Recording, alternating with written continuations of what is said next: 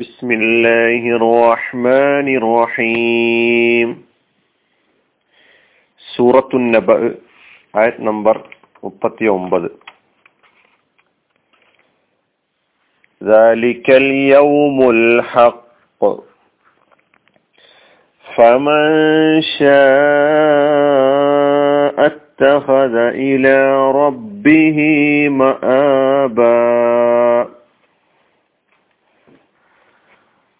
അതാണ് സത്യമായ ദിനം.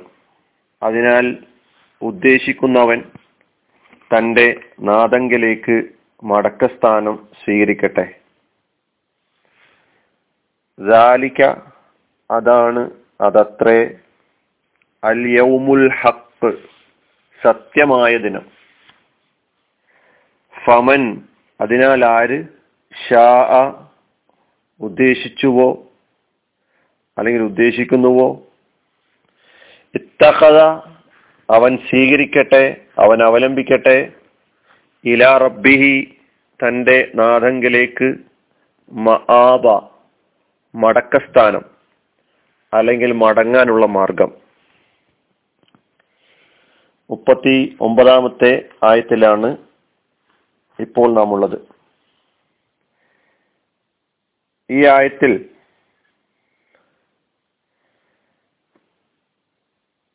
അതുപോലെ ഇതിന് തുടർന്നു വരുന്ന ആയത്തുകളിലൂടെ മനുഷ്യൻ ഖേദിക്കുന്ന ഒരു സന്ദർഭം വരാനുണ്ട്. ആ സന്ദർഭം തികച്ചും സത്യമാണ്.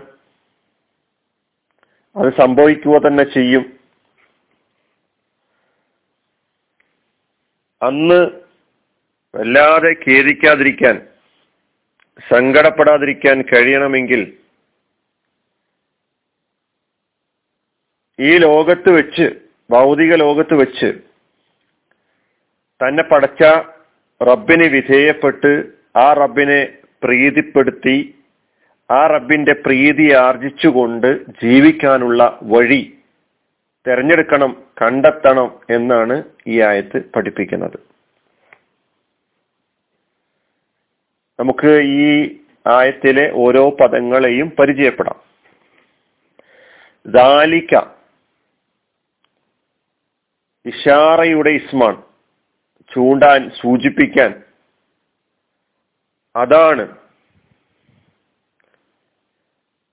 അല്യവുമുൽ ഹത്ത് ഇപ്പൊ ഈ സൂറയിൽ തന്നെ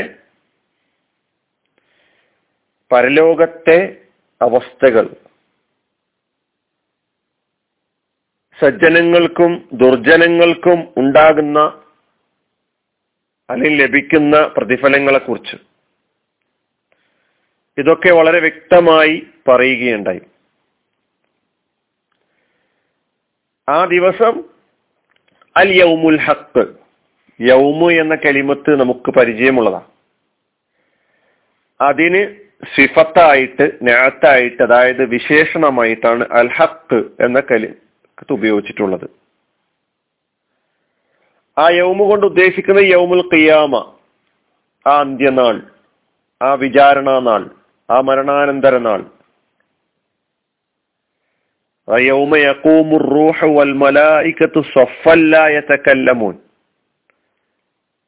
ആ ദിവസം. ഫമൻ അതിനാൽ എന്താണ് മനുഷ്യൻ ചെയ്യേണ്ടത്? ഫമൻ ഷാഅത്തഖദ ഇലാ റബ്ബിഹി മഹാബ ഫമൻ എന്നത് രണ്ട് കലിമത്തുകളും. ഒന്ന് ഫ പിന്നെ ഒന്ന് മൻ എന്ന ഇസ്മ. ആർ ഷാ അവൻ ഉദ്ദേശിച്ചു.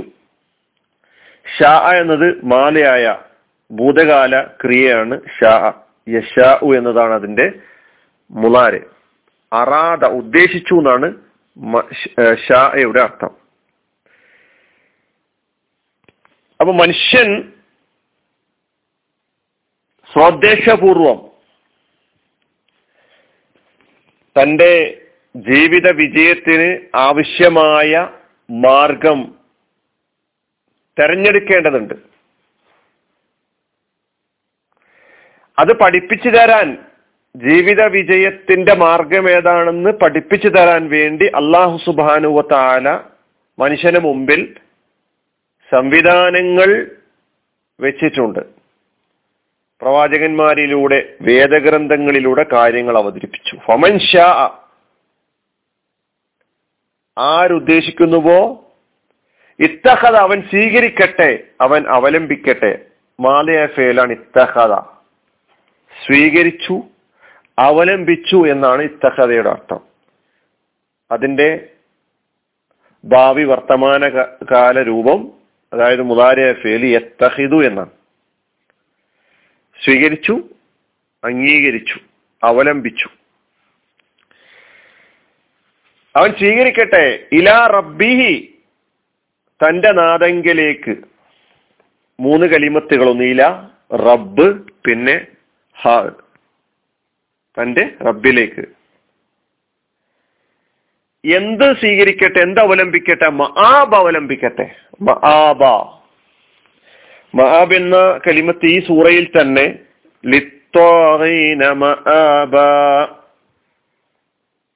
ഈ സൂറയിൽ തന്നെ നമ്മൾ പഠിച്ചിട്ടുണ്ട്. മഹാബ് മടക്കം. അല്ലെങ്കിൽ മടക്കസ്ഥാനം. ഇസ്മ മക്കാനാണ്. മിൻ ആബ. ആബ എന്ന ക്രിയയിൽ നിന്ന്. ആബ എന്ന് പറഞ്ഞ റജ മടങ്ങി. മആബ് എന്നത് മടക്കസ്ഥാനം മടങ്ങുന്ന സ്ഥലം. അല്ലെ മടക്കം എന്നർത്ഥം കൂടി മആബിനുണ്ട്. മസ്തർ മീമിയായ മസ്തർ എന്നുള്ള നിലയ്ക്ക്. മടക്കം. ആബ എന്ന മാലി അതിന്റെ മുതാരി ഊബു. ഔബൻ എന്നത് മസ്തർ. റജ എന്നാണ് അതിന്റെ അർത്ഥം മടങ്ങി എന്നാണ് അർത്ഥം.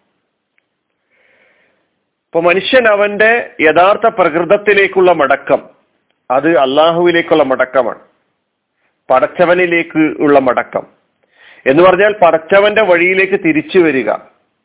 പല വഴികളിൽ ജീവിതയാത്രയിൽ അവൻ സഞ്ചരിച്ചിട്ടുണ്ട്. അതിൽ സത്യത്തിന്റെ വഴിയുമുണ്ട് അസത്യത്തിന്റെ വഴിയുമുണ്ട്.